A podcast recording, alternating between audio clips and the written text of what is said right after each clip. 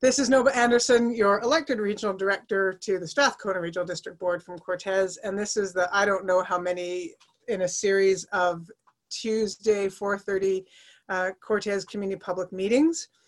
And I understand that uh, there's still a good number of folks who listen to us on the radio live. So you are at Cortes Community Radio and who listen to the podcasts afterwards that are available both on Tideline and at Cortes Currents and read Roy's great coverage. I'm really grateful for Cortes Current's ongoing coverage of this. So thank you for the few of you that are here with us live and all of you listening virtually.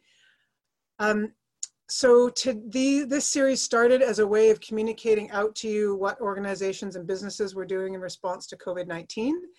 And um, in the last couple of meetings, and this one and a few more coming forward, they're um, having conversations with some of the nonprofit organizations that serve this community and who have submitted applications to the grant and aid process to the regional district. Um, and I've got Manda Aufochs Gillespie from FolkU with us here as our featured guest today. Thank you, Manda. But just before getting into that, I wanted to give, um, I think just one other update to let you, maybe there was another one, um, to let you know that last week at the Regional District Board, we received information that we were successful in receiving a $20,000, $26,000 grant um, through the Regional District for updating the Cortes, um, uh, what do they call it, wild community wildfire planning plan and doing some fuel mitigation work in the community forest. So this was an application that was developed in partnership with the Klahoose First Nation and the Cortes Community Forest Partnership to do some fuel load reduction management, I believe in the community forest exclusively, and then to do some updates to that wildfire uh, planning project, which is great. Fire is so much on our radar these days, especially given the beautiful warm spring that we've been having. And then actually the other thing that I wanted to share that came to our attention at that same board meeting last week uh, is that there was some money left over from the wildfire planning exercise that has been redirected into uh, some community chipping programs. Sorry, I'm just trying to bring it up right here. I, I believe it's the June 3rd and 4th here information will be coming out um, in the next day or two here publicly. Because of the ban on burning right now because of COVID and wanting to keep the air as clean as we can for people with respiratory conditions, um, COVID being obviously a respiratory illness, and because there are so few commercial chippers on the island, here's a shout out to anybody who wants to get into the chipping business. Regardless of COVID fire ban, I think it'd be a great thing to do. There's only kind of half a chipper on island right now. Uh, the regional district will be providing two days of free chipping service to the island. So as I say, I'm pretty sure it's the third and fourth, or perhaps the fourth, fourth and fifth. I'll see if I can bring it up here uh, before we close, of June. The invitation is to bring anything that's uh, chippable wood debris down to the end of your driveway. So this obviously doesn't work if you've been falling multiple trees and have you know huge piles of branches and stumps etc but if you've got a reasonable amount that you can take to the end of your driveway and put in a relatively neat pile um, if you've got branches you know put all the the butt ends of the branches out towards the driveway so they can go into the chipper more easily and then unfortunately, and I, I thought otherwise, the chips to meet the grant funding requirements need to leave the island uh, because it's considered fuel load reduction. And if you keep them on island, then it's still the woody debris on island that could be a fire hazard. And I made every case I could that when you put them in the garden paths and water them, they're not a fuel hazard. And there's so much demand here, but no go on that one. So sorry for that. Um, if you've got larger piles, you know, as I do, try to get in touch with Nick. I think he's really the only chipper on island. Um, or if you can store them in a relatively safe place and chip them or burn them again in the fall and the winter, that'd be great. But for those of you who've got a smaller amount, this is an effort from the district uh, in that regard. And Quadra has a couple of days uh, immediately before that. Um, yeah, somebody's just made a note. Ira has a chipper too, but he's busy doing other things, and so far there's nobody who who's stepping up, who he trusts, who wants to use it. So if anybody has uh, any insight into how to get some other chippers in the mix here, that would be great. Okay, so back to the, the grant and aid process. There's $25,000 in the Cortes Regional District budget every year that's allocated to nonprofit organizations for, for good work here. A combination of core funding that helps groups um, meet their basic needs of rent and insurance and things like that. And then often some new interesting projects. I've spoken about this in the last call or two, so I won't say too much more. But this year I've um, invited all of the nonprofits on the island to participate in a participatory budgeting process. And I think we've had 13 nonprofits participate, which is just fantastic. I'm really grateful.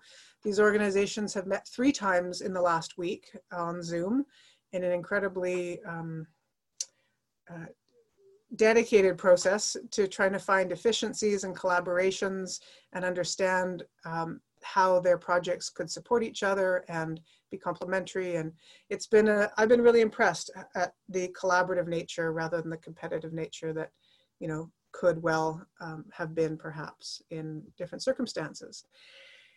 And uh, of course, there's more requests for funding than the funding we have. And we met this morning for the final time.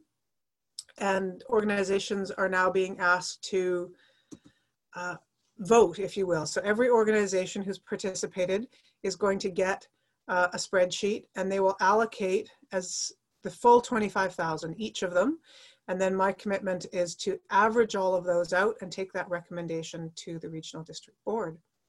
So today I invited um, three of those organizations who submitted applications to the regional district. Uh, the Women's Center, FolkU, and the Family Support Coordinator Program at the Community Health Association. Unfortunately, Tanya from the Women's Center wasn't able to join us, but we do have Manda and Desta with us here. And I thought it was a great pairing, these three, and, and indeed two today, for a couple of reasons. Each of them are kind of projects of another organization. And sometimes they're in a place of competition for funds or maybe not you know having all of the organizational and institutional support that uh, you know full board would have which might able them enable them to be more nimble but uh, we'll get in a little bit to that and they also all serve either vulnerable populations or populations that kind of otherwise often fall through the cracks of either our social service systems or our nonprofit thinking so welcome Manda and Desta to this series of community uh, public meetings, if you will. Uh, Desta, I did see you join. Can you confirm that you're with us? Yeah, I'm here. Great, thank you so much. I, I know that you were drawn to be outside with your kids. We'll, we'll try to keep it relatively brief. Thank you. Um, so I would just invite both of you uh, one at a time to share, perhaps Amanda first, share a little bit with us about the core programs that you run, just historically. And you have both, I would say, essentially submitted core funding applications to continue doing the, the work that you're already doing as opposed to some you know, new project. And um, why that's something that you want to carry on with. And then just any reflections you have about this this whole process. But manda what's what's FolkU about? Uh, tell us a little bit about Decoda and just all how that relationship works and then some of what you've been doing at FolkU welcome. Hi thank you so much. Um, this is so exciting to to be here i'm going to turn my video off so that I, you can hear me a little bit more clearly um, so thanks everyone for your time uh, folk, most of you have started hearing about Folk University at this point, and um, Folk University, I like to say, sort of is nothing. It is just an experiment. It is whatever we, um, the people of Cortes, who are also the professors, the students, and the janitors of FolkU, want it to be, need it to be, and make it. Um, along the lines of this experiment to see whether we can use our individual skills, our interests, our ideas, our passions to bring us closer together as a community and make us more resilient, both as individuals and um, as a community. Because if we can't figure out how to enjoy being together and learn from each other, then like what is community if it's not that, right?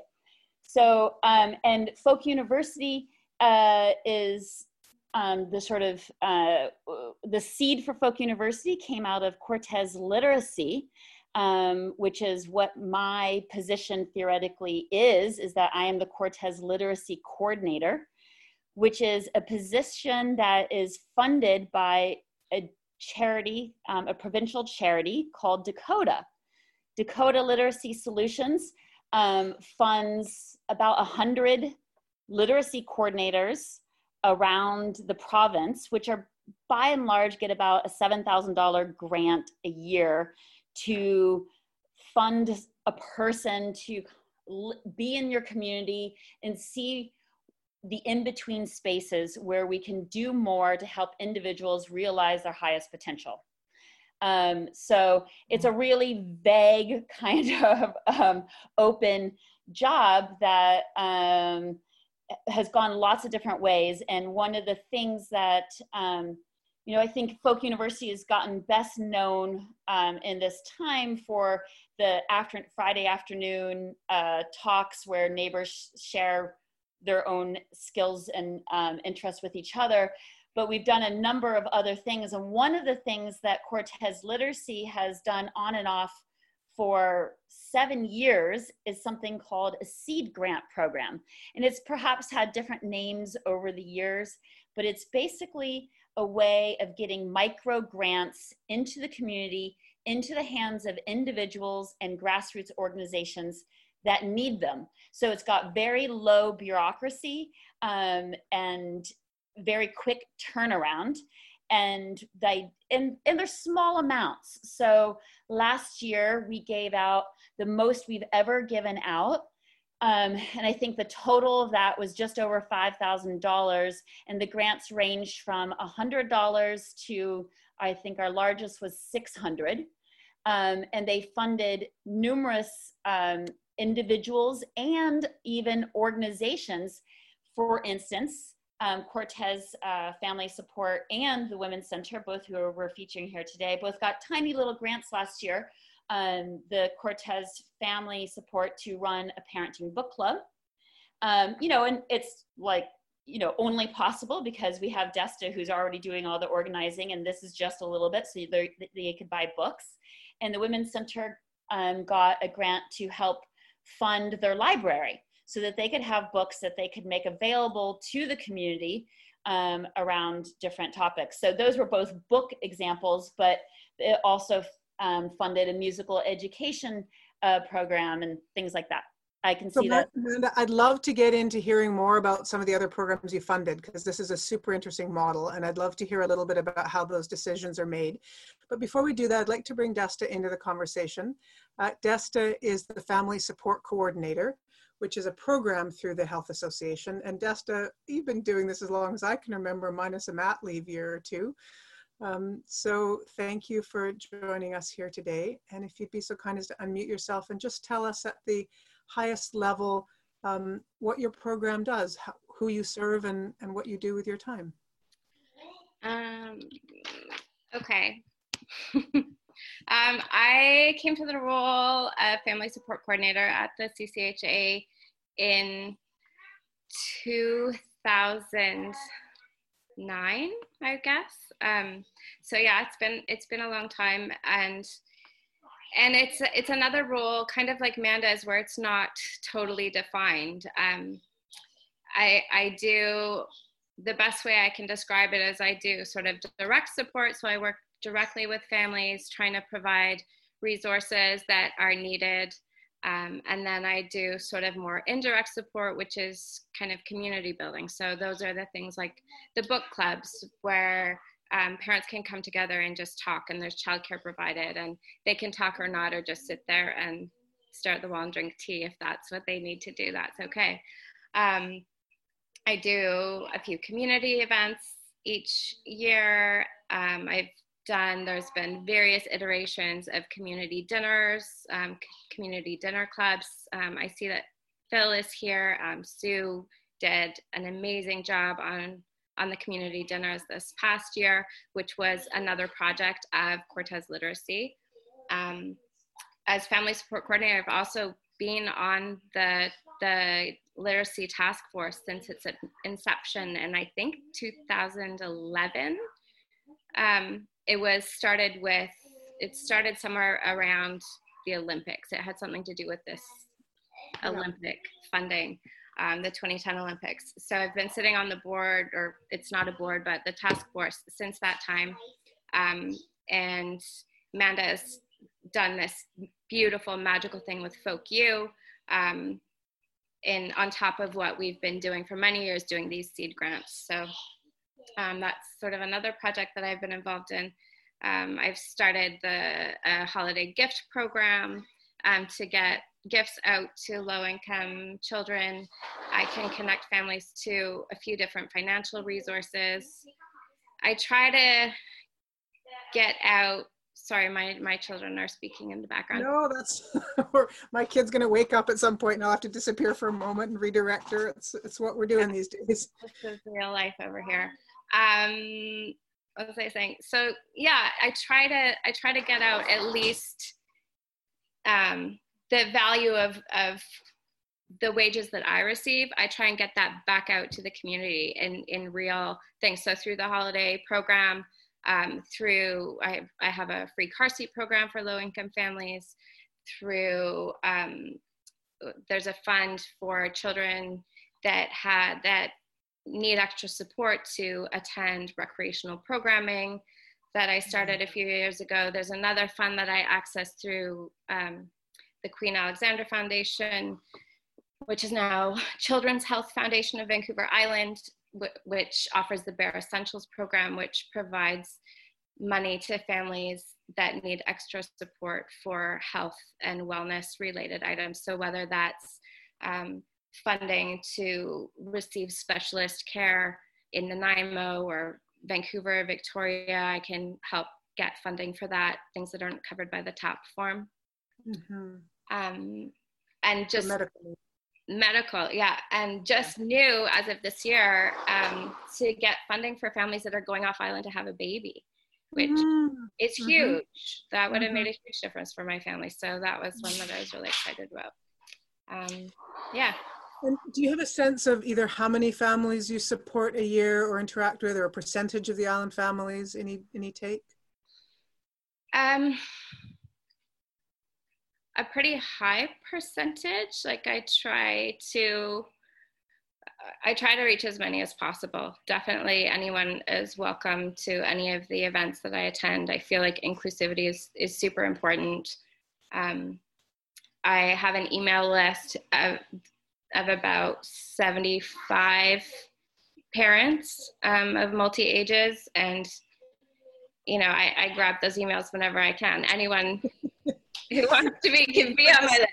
we are just saying on our call this morning that you had reached out to, as you figured, 90% of the families with teens in the last little while, checking in about teens. So I'll, I'll circle back to that. And um, yeah, I've got a few other things. But uh, back to Manda for a moment then. So can, so you put in a grant aid application to this process for kind of any amount really. You said 5 to 20 grand but you know you do anything with any amount that you get for this seed grant project.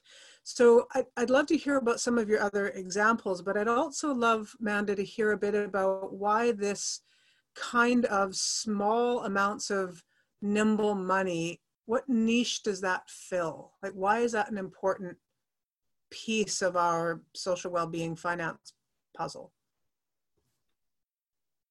Hmm. I think that um, the reason I think that having small, like low barrier amounts of money um, serve a purpose, and particularly serve a purpose during times like this, um, where things are strange and weird, and we just don't know um, uh, kind of you know who's doing what and how that small grants allow um, new people to execute the ideas and the interests that they're passionate about. So as we all know we it's not always the usual suspects right who who have an idea and are ready to jump on it when we most need it. And whereas a bigger amount, you know, $10,000 is awesome for something, but the kind of organizational effort that would t- it would take for CCHA, for instance, to be able to get the permission and get the grants and do what it needs to do to do a huge youth program um, is you know is not necessarily going to help us because it's going to take so long in times like this versus $500 to someone who's worked a bunch with youth before and has a great idea and can execute it safely now. Wow that's pretty you know pretty incredible.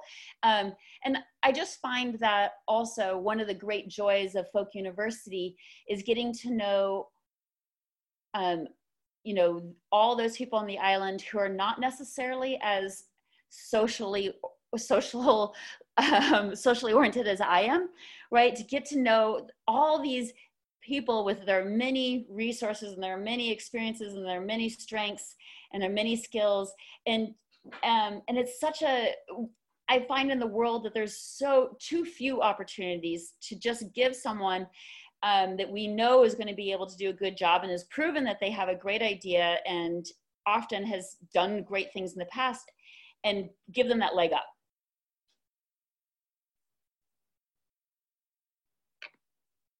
you're muted. I'd love to hear some of your historical projects, perhaps, but perhaps even more relevant would be, I know that you've been having conversations with lots of people specifically around youth and, and teens at this particularly odd time and how to meet uh, some of the needs and really engage in a more meaningful way that pop, part of our population. So I'm curious, I mean, people haven't been submitting applications to the seed fund i don't think right now because you don't have any funds for it. But what are the kinds of ideas that you're hearing generated now in this time of social isolation uh, that you think would be worthy and of these funds and um, sort of an appropriate fit of a small amount of money to just get going now? What are some you know without names attached to them but what are some of the notions that you're hearing now that you would love to be able to support in this time um, one of the things I will say is that uh, things change fast, um, you know, and, and, particularly in the world of teens and in this pandemic. So, um, but some of the things that I was quite excited about a couple of weeks ago that, you know, kind of if I'd had this money, we'd be able to just run with it, um, were uh, online cooking classes for teens um, so that they could come together and still be gathering, and, uh, increasing their skills. Um, little sort of just like uh, dance breaks um, where they came together and um, just got to kind of be together and get the wiggles out and um, do that kind of thing. You know, now that some of the regulations have have lifted and there's a little bit more opportunity for people to be outside, I think we would see a whole different level of of um, access to some of that stuff um, you know, come forward should we get the, uh, you know, get this sort of call for projects out. Um, I will say that I was pretty excited um, working with Christine, who I see is on the call, Robinson, um, and and thanks to some of the work that Norlene Lilico had done from a seed grant um, that she got last year, we were able to, um, and and thanks to um, some donations of books from uh, Linnea, we were able to get books out to the community um, in sort of sterile, safe way. And this is sort of an example of like, luckily I'd had some seed grant money that I'd already put into this before. So we were able to respond really quickly when it was clear that nobody had access to books because the library has been closed. So, um, you know, I think it's just sort of amount like that whole project cost us less than $200 because lots of people gave their time and resources and things like that. And it's just a perfect example. It's like you don't need to have tons of money, you need to have easy access to money when you need it. so I'm going to come back to you and ask just how these project proposals are vetted and decided on. Um, but I'd love to go back to Desta for a moment um, in sort of in that vein of what's happening in these times. What are you hearing? And I'm, Des, I'm not asking to speak on behalf of families. That's certainly not fair. And I know that um, there's so you know as many different experiences um, as there are families. But are there any commonalities, or can you speak a little bit to the range that you're hearing from families, perhaps especially some of the more vulnerable ones in this time of COVID? how how is how are families coping? I think when we were speaking earlier today about um, about this call, I was saying, you know, so often, you know, we get to have a sense of how people are doing by just little bits of checking in here and there as we see people out and about at the stores and the beaches. And and that has been super super limited. And and part of the reason for these calls is to check in with each other and give the broader community who's listening a sense of what's up in different sectors. So what are what are you hearing from your member families um, in this time um, I, I find that hard to answer, but I will do my best. Um, I, I did send a survey out, sort of uh, shall we say, early COVID. Yeah. um, and and at that time, um, families really generally seem to be doing pretty okay. Um, you know, it's it's a it was a big change for everyone, um, and a lot. I think just even to wrap your head around of the not knowing um, what the future is and what's happening at you know that er- those early days things were happening so so quickly um, almost yeah. hourly or daily at least um, and at that time like it really seemed that people people were okay they were talking about their gardens they were talking about having greater connections with their children they were talking about their you know the siblings the, their children um, getting along better or or just connecting more even if they were fighting more at the same time. just being together more. Being sure. together more. Um, but but it just it seemed like from from what i could tell like the relationships were being strengthened. Um, mom um, my son is right here. Because your families are together. You need to, you need to go. That's that's great. Do you want to say something to the radio right now, Brian? You don't know. Mom. Yeah. Can you pause with my? All right. Well, back to Amanda for a moment. Sorry. No, all good. I'll. I'm. I'm there too. Um, oh, Amanda, what was I going to ask you? I was going to ask you about. Oh, right. How? So, how does your decision-making process work? If if you were to get five or twenty or any amount from the grant and aid um, allocation this year, which would come through ideally in what did I say? July. Uh, how, how do you go about making those decisions and how do people apply? What, what's the process?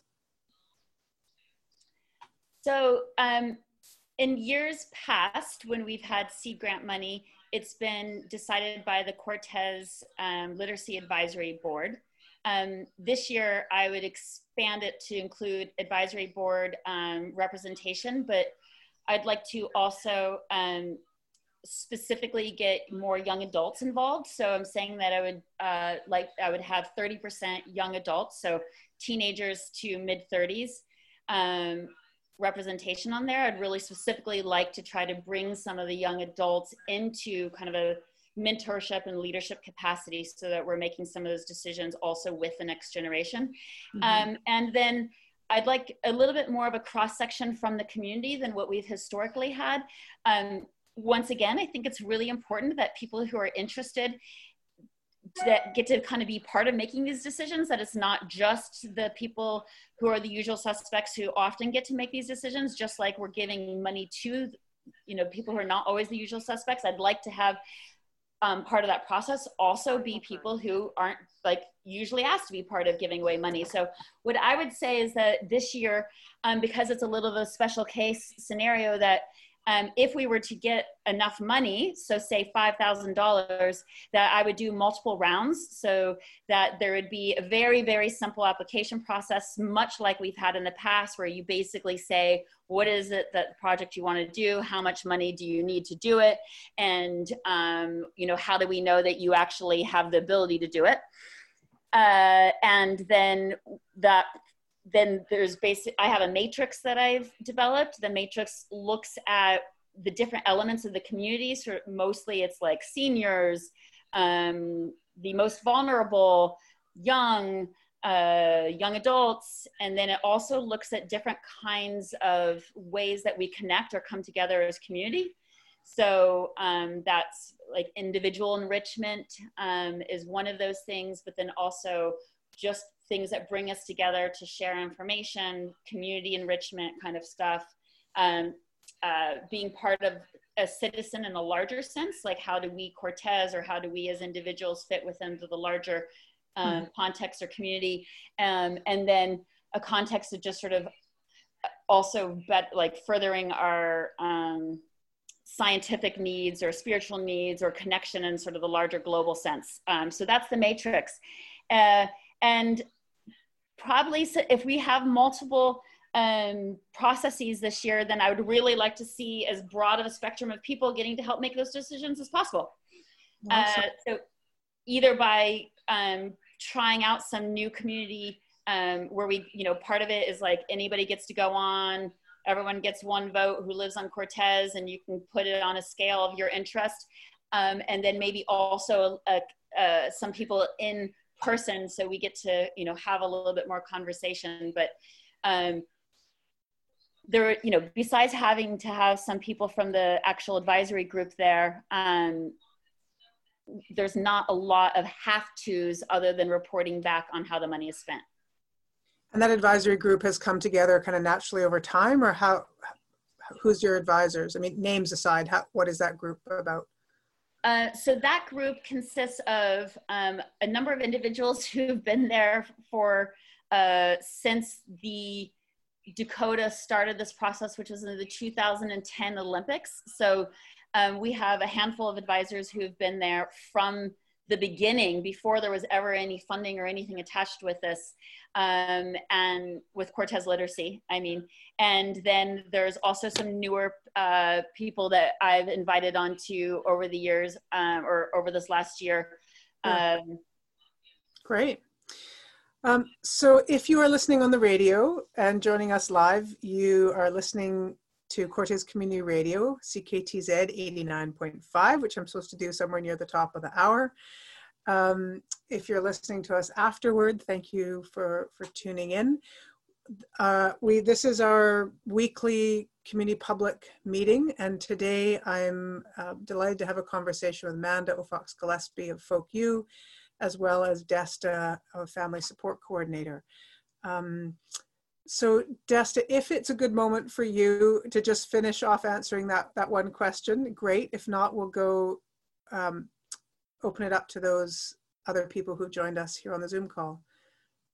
Have you got a spacious moment, Desta? So the, the, the question was, um, oh, what was it? Oh, what are you noticing in these times? And you were saying early times that people were, families were actually have, making a pretty good time of it and spending time with each other. Have you noticed something different two, three months in? Um, not not so much. So that was early, and then around like maybe two and a half or so weeks ago, I um, I heard that there was a lot of concern around the teens. Um, so because I was like, I don't think people will fill out another survey, I'm just going to call them. So I called I don't know, 80, 90% of the teen families just to check in and see how they were doing and see if there was an appetite for doing some kind of programming. And at that point, it still looked like it would have to be online. Um, but what I heard then was the teens were were pretty much connecting on their usual um, social media platforms and and were connected with their friends. And another another thing to do online wasn't really what people were wanting at that time.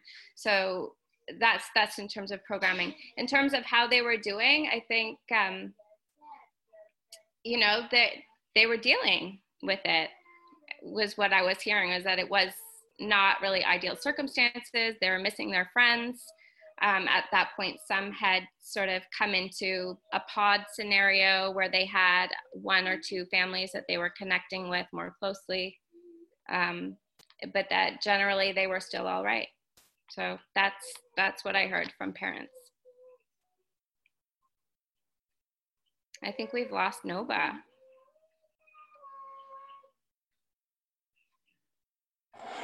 I can hear you. I'm trying.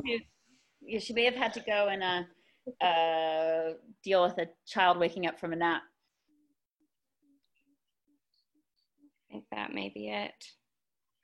Um, we we have been running one weekly online program um, in collaboration with the Children's Forest, and we have Christine Robinson here today on the call as well. She could maybe speak to how that's been going. We've been slowly building um, a little following of nature-loving children. Do you want to talk about that at all, Christine, while we wait for Noba to come back? Okay, now am I unmuted? Can you hear me? Yeah, I hear you. Um, so it's been a very interesting process because it, and it's been a beautiful collaboration with uh, the Cortes Family Network and DESTA. It's been really one of the, I think, one of the beautiful things that's come out of this COVID time. And when we started this, basically the Children's Forest just said, hey, you know, our mandate is connecting uh, youth and children and families with nature. Uh, that's one of our mandates. And so here is an opportunity for us to step up and and show some leadership. And so not knowing where this would go and who, which, which age group this would attract, Desta and I started the conversation and um, there's been a weekly activity that's gone out to families and and then an optional, always optional, um, an optional uh, opportunity once a week to come together and chat with some of the children. Um, just because so many of the younger children who are not generally on social media are um, love to do you know Desta's words were great show and tell and and tell stories and that's such an important um, element for children who are in the five six seven eight year old nine year old range. And and as we started it became clear that there was some skills that were needed in order for us to do this. And and things were a little bit sort of rusty around the edges. But as we have continued, and I think we've had six perhaps now, each week we've we've actually had another family or two join us. And i i see the development like the actual social skill development happening with the children who are more comfortable seeing their face on the screen which is it, it takes everybody a little bit of uh, time to get used to that and particularly children. And then the the skill in in communicating and learning to take turns, which again is another level of skill, which as adults we may struggle with, but with children they're so spontaneous. So I, I've seen the value from the perspective of keeping families engaged um, in nature activities, and I've seen the value in uh, a skill set which I never would have thought I would be promoting in terms of screen time with children, but I have seen how it can be used as a tool. And so I, I would say it's been a very successful collaboration.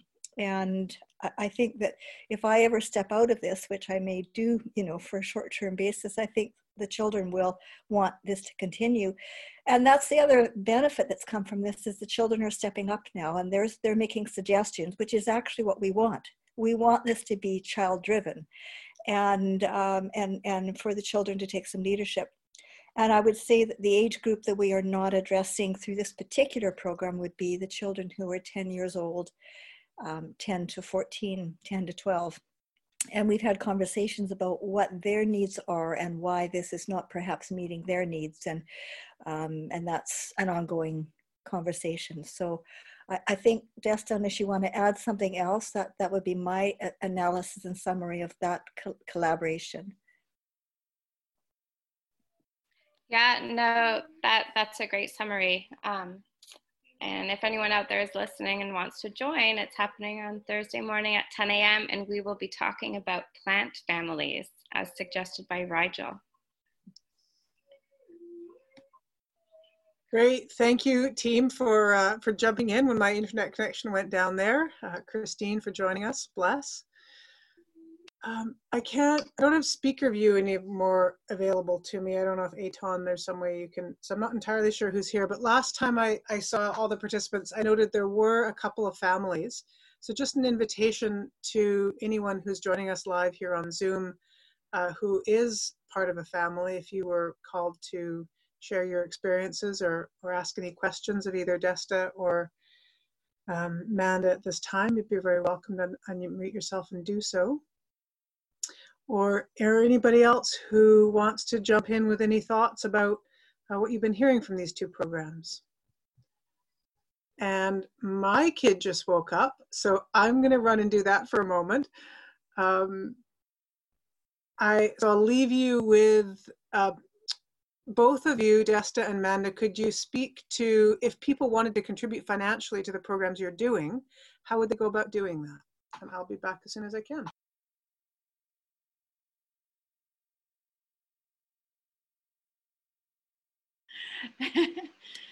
Desta's online pointing at me. this is Manda.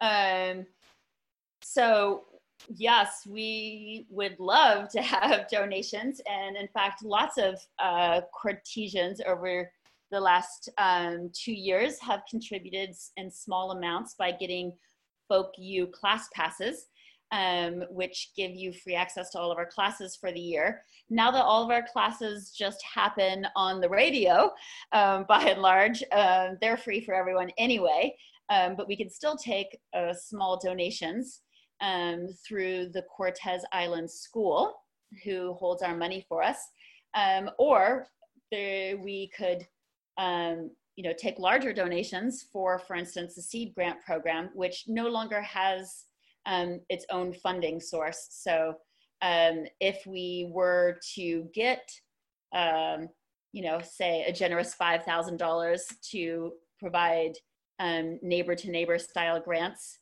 we could certainly make use of that. we could name the program after you for the year. if you would like a John Doe seed grant donation program, how about you, Desta? Um, well, in in the past, my my role is mainly right now um, grant based, and in the past, we did have wonderful um, private donors who were supporting it, who are no longer on the island. Um, so or, or for some reason they're, they're no longer supporting the CCHA programs in the same way. So if there is an angel donor out there who wants to support the family support program um, and the other CCHA youth programs that are operated, that they're based in the clinic, but they go out and they do amazing after school programs with multiple age groups. There's the Kids in Action group, which is the six to nine year olds there's the Adventures in Leadership group, which is the 10 to 12 year olds. And then, of course, there's the teen scene. Um, all of these programs operate on a shoestring budget. So donations that um, to the CCHA uh, are gratefully accepted, and you can get a tax receipt, and that would be awesome. Um, but in general, the Cortes community has been awesome. Uh, the holiday gift program that I do um, around the December holidays um, have, are completely uh, supported by Cortes Islanders. So that's like that's just awesome. This year, I think it was about nineteen hundred dollars was donated to give gift, gifts to vulnerable children. So that's that's pretty awesome, Cortes. Thank you. Great, thank you to both of you. So again, just opening it up to anyone who's participating with us. Any questions or reflections on what you've been hearing?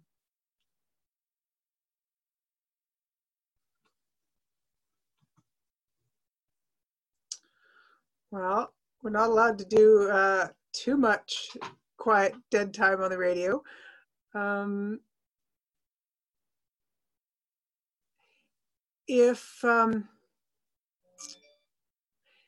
if either of your programs were to have a little bit more than your absolute basic needs met, like you're both applying basically for well, family support coordinator is applying for core, core, core operation funds, and um, Literacy Now for, um, you know, this, this seed grant program. If a donor was to say, you know what, I really believe in the kind of work that these organizations are doing, here's 10 grand, what would you do? What would be your stretch place? Because I know that in these times of localization and rural, you know, more, more focus on rural, and so many of our um, summer visitors who can't come, they may be looking at ways of contributing. So what would you do if you had a little bit extra?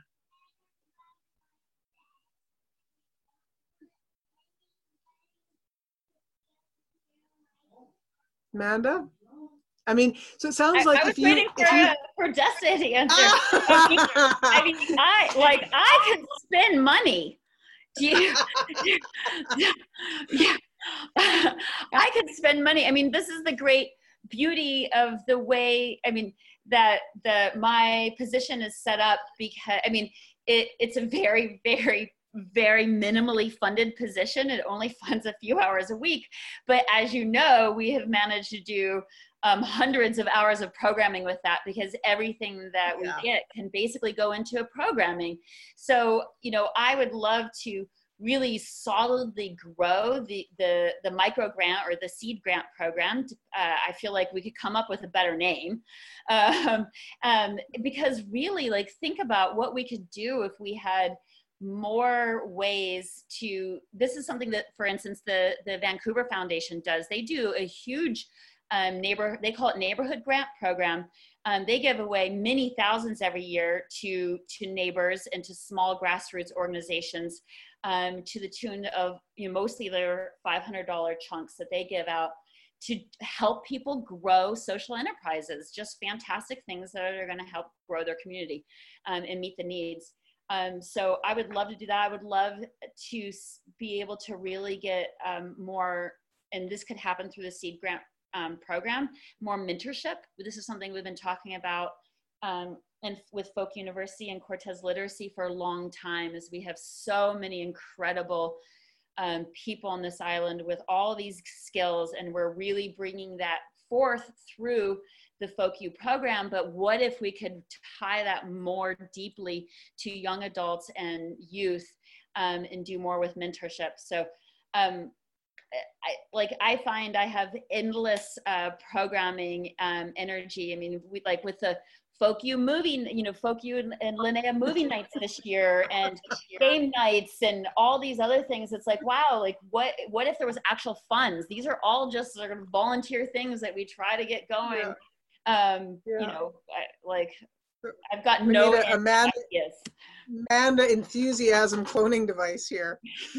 Um, so I'll I'll ask both of you a final question uh, that you can think on just a wee bit uh, while I share a little bit of um, what's happening next with this process, and that'll be. Um, how have you experienced participating in this participatory budgeting process? What has this been like for you? Let's just dive into that, and then I'll I'll wrap up with sharing with those who are listening a little bit about some of the other projects that are being put forward and what's up for next week. So, uh, Manda, I'm going to tap you first just because you're always great at just diving straight in and give Dest a moment to think. How has this been for you, participating with 12 other community organizations, trying to divvy up a small pot and, um, and collaborate in this way? I have to say that when I first got the invitation, I was pretty reluctant. I mean, I am spending many hours at this point in meetings, uh, pulling together um, uh, radio shows, you know, figuring out how to keep my core program going. So I have to say, at first, I was like, "Oh, really? Like more meetings and I'm so sorry. and there's nothing I hate more than process meetings. I mean, I really do. I just, I'm not, I can't be like, this is why I don't sit on boards, why I have an organization without a board, is so they don't have to spend a bunch I'm of so time. sorry, Amanda. So why are you here? process. You can come join us. So, so so I, um, but that being said, um, th- this fall, I feel like this actually kind of in some ways came out of this fall where uh, we're finally a bunch of social profits on the island, and there, you know, we're like 50 of us came together for the first time, I think, in I don't know how many years since the entire time I've Ever. lived here. Yeah, and and the and what I saw is like, oh wow, when you get when you come into a room and you just, I mean, hello, Folk U, right? It's back to the same idea. When you come into a space to talk about ideas without needing to um, be caught within to our own individual silos of like, oh, but you know, like I need this, I need this to stay alive. When you can come into a space where it's like, oh, look at ideas, people I like, um, so much room for like, like just to talk about needs and what we see that Cortes wants and um, it's just such a generative incredible space and i so um, i knew that there would be so much generative juiciness coming together when we got together so that's sort of why i did it even though it was also you know it's awkward to talk about money and Mhm. and Mhm. process together uh, and So how's you know, it been now that you jumped in three meetings later? What's your experience been? I feel like it's been fantastic. People have been really, once again, just generative, really looking for the places that they can support each other. Um, there's so much goodwill. Like one of the people who's not here today is Tanya, and um, also we had like an awful like technical first call. And the way that people were like jumped in, were like, well, we just need to make sure that the Women's Center gets the core funding that they need. This is absolutely essential to us.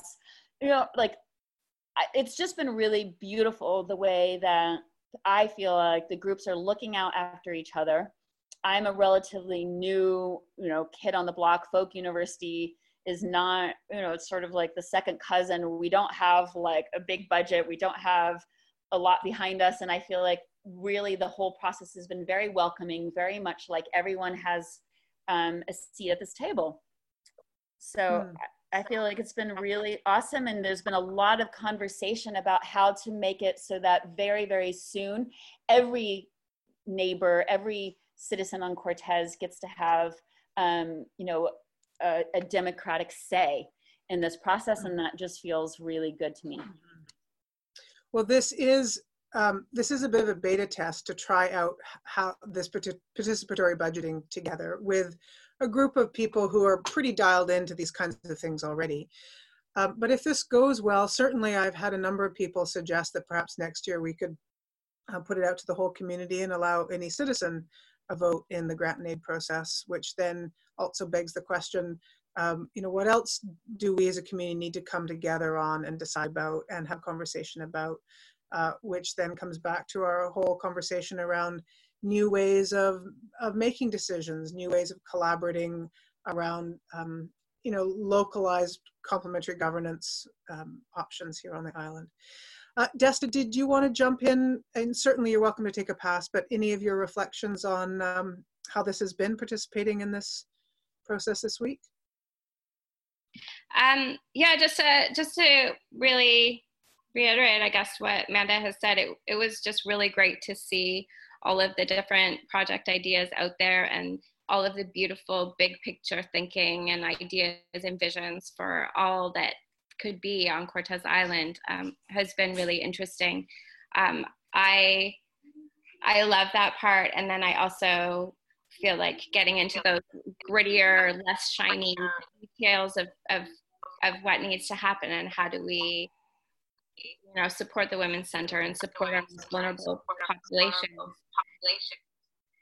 um, there's feedback but yeah I, I think it's been interesting. I also am super excited about the possibility of it going island wide because while these organizations are awesome and they represent um, Cortesians in, in some way in a lot of ways, I, I think um, Cortes Islanders are very independent and very, there's a very broad spectrum of people here.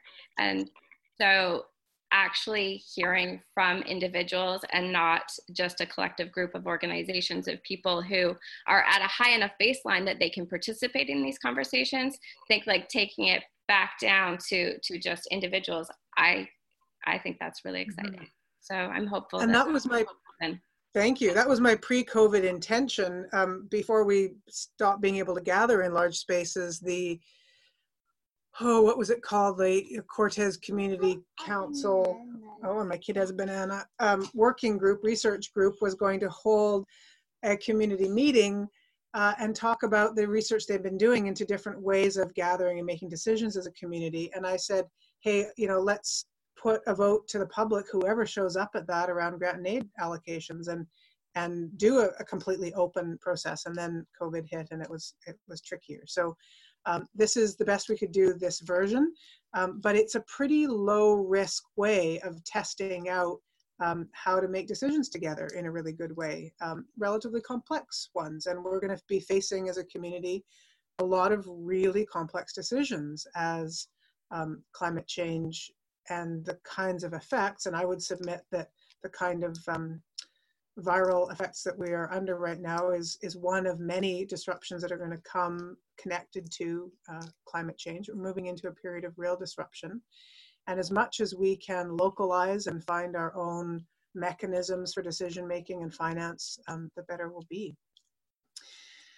Uh, so I want to, I'm happy to give anybody else who's here on the Zoom call a, a chance to chime in about any of this. Um, I, I, do remember, sorry, kid on that makes, makes focus harder. I do remember, Desta, you were, sorry, um, Manda, you were talking about social enterprise and sort of kickstarting social enterprise. And I know that's something that the Cortes Community Economic Development Association has been looking at doing through the creation of their uh, community investment co-op and other mechanisms. And I saw that Basil was on the call. I'm not sure if Adam was here. Um, if either of you wanted to speak briefly about that, you're welcome to. Um, but also note that next week's community meeting, a week from today, I will be inviting the um, Cortes Community Economic Development Association to be the, sort of the feature guest, if you will, because they put in uh, half a dozen, just a second, half a dozen different project proposals into this mix. So if there's anyone else on the call, uh, Basil or otherwise, otherwise I'll wrap up with um, a little bit of a high picture of some of the other applications. I'm hoping somebody can chip. I I see a comment.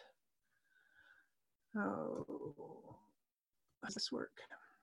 I see a comment saying, with regards to gathering for community participation, decisions being physically in person isn't always possible for everyone, especially um, from a family situation. There's so, um, so, so sort of online way of participation in community decision makings would actually be great. Totally, totally, totally. Um, and it's been interesting to see the number of, um, I've been really impressed at the way Cortes has risen using Zoom as much as we don't love it uh, in these kinds of modalities. So, Mama. yes, my love. So, Basil I, or Adam, you have something to tell me. Do you want to share at all just about the social enterprise?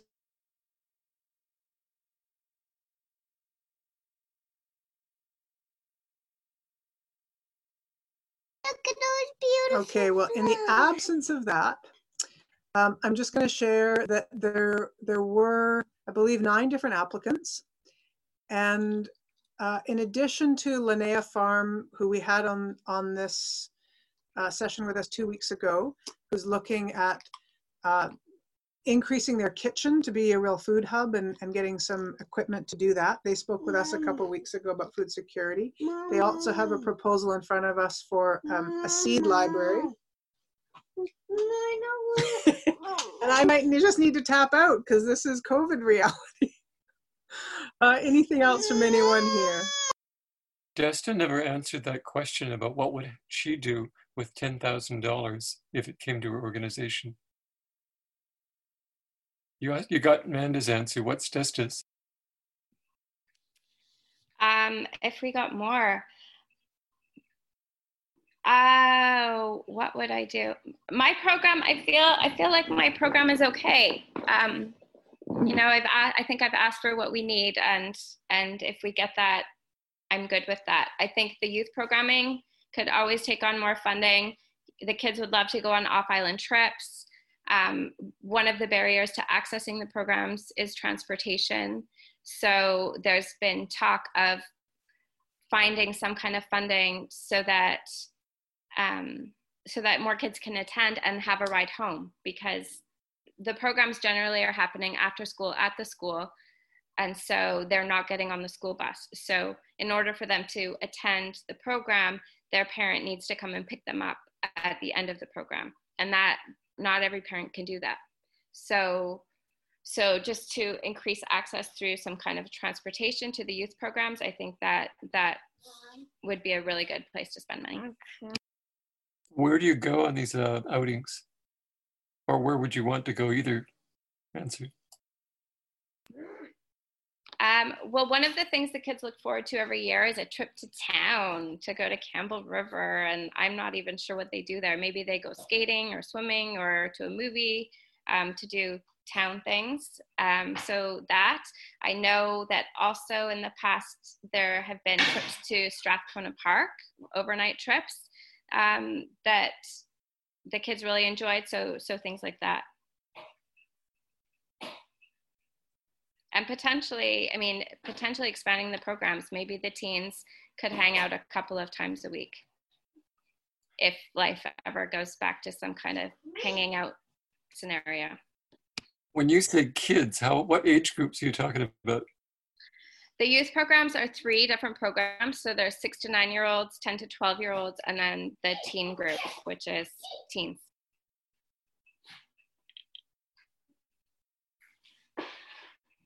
when I say kids, I mean all of them.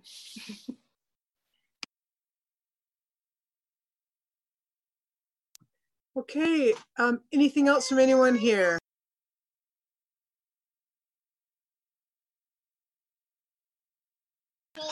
Okay, well, my kid needs attention. We've been here an hour. Blessings to all of you. Uh, you, if you're listening on the radio, it is CKTZ 89.5 Cortes Community Radio. Great gratitude to Aton for being in the uh, in the, the, DJ seat, making all of this possible. Uh, so two weeks ago, we focused on food security and had Linnea and Sita join us for a food security conversation. Last week, we had a couple of people from FOCI, Max and Rex, to speak with us about a whole different number of projects that FOCI has in front of the, the grant and aid process, as well as a bit of a reading list for the times that they're proposing. Today, um, obviously, Desta and Manda, thank you so much for not only the, all the work you do, but for joining us. And then next week, we'll have a deep dive with the Cortes Community Economic Development Association. They put um, I think, five proposals in front of this grant and aid process, a community investment co-op, a family, no, a food security coordinator position that we heard about already from Lonnie a bit, a grant writer position, an online needs and offers job board platform, a resilient enterprise training series, which gets a little bit to this uh, social profit business support, and potentially some rehabilitation on the lands that they steward right next to Manson's Hall. So we'll hear a bit about for that from them next week. And as always, if you have any suggestions about uh, focuses for upcoming meetings uh, in this public space, I would be uh, more than happy to hear those from you. So my gratitude to everybody here, and we'll see you this time next week.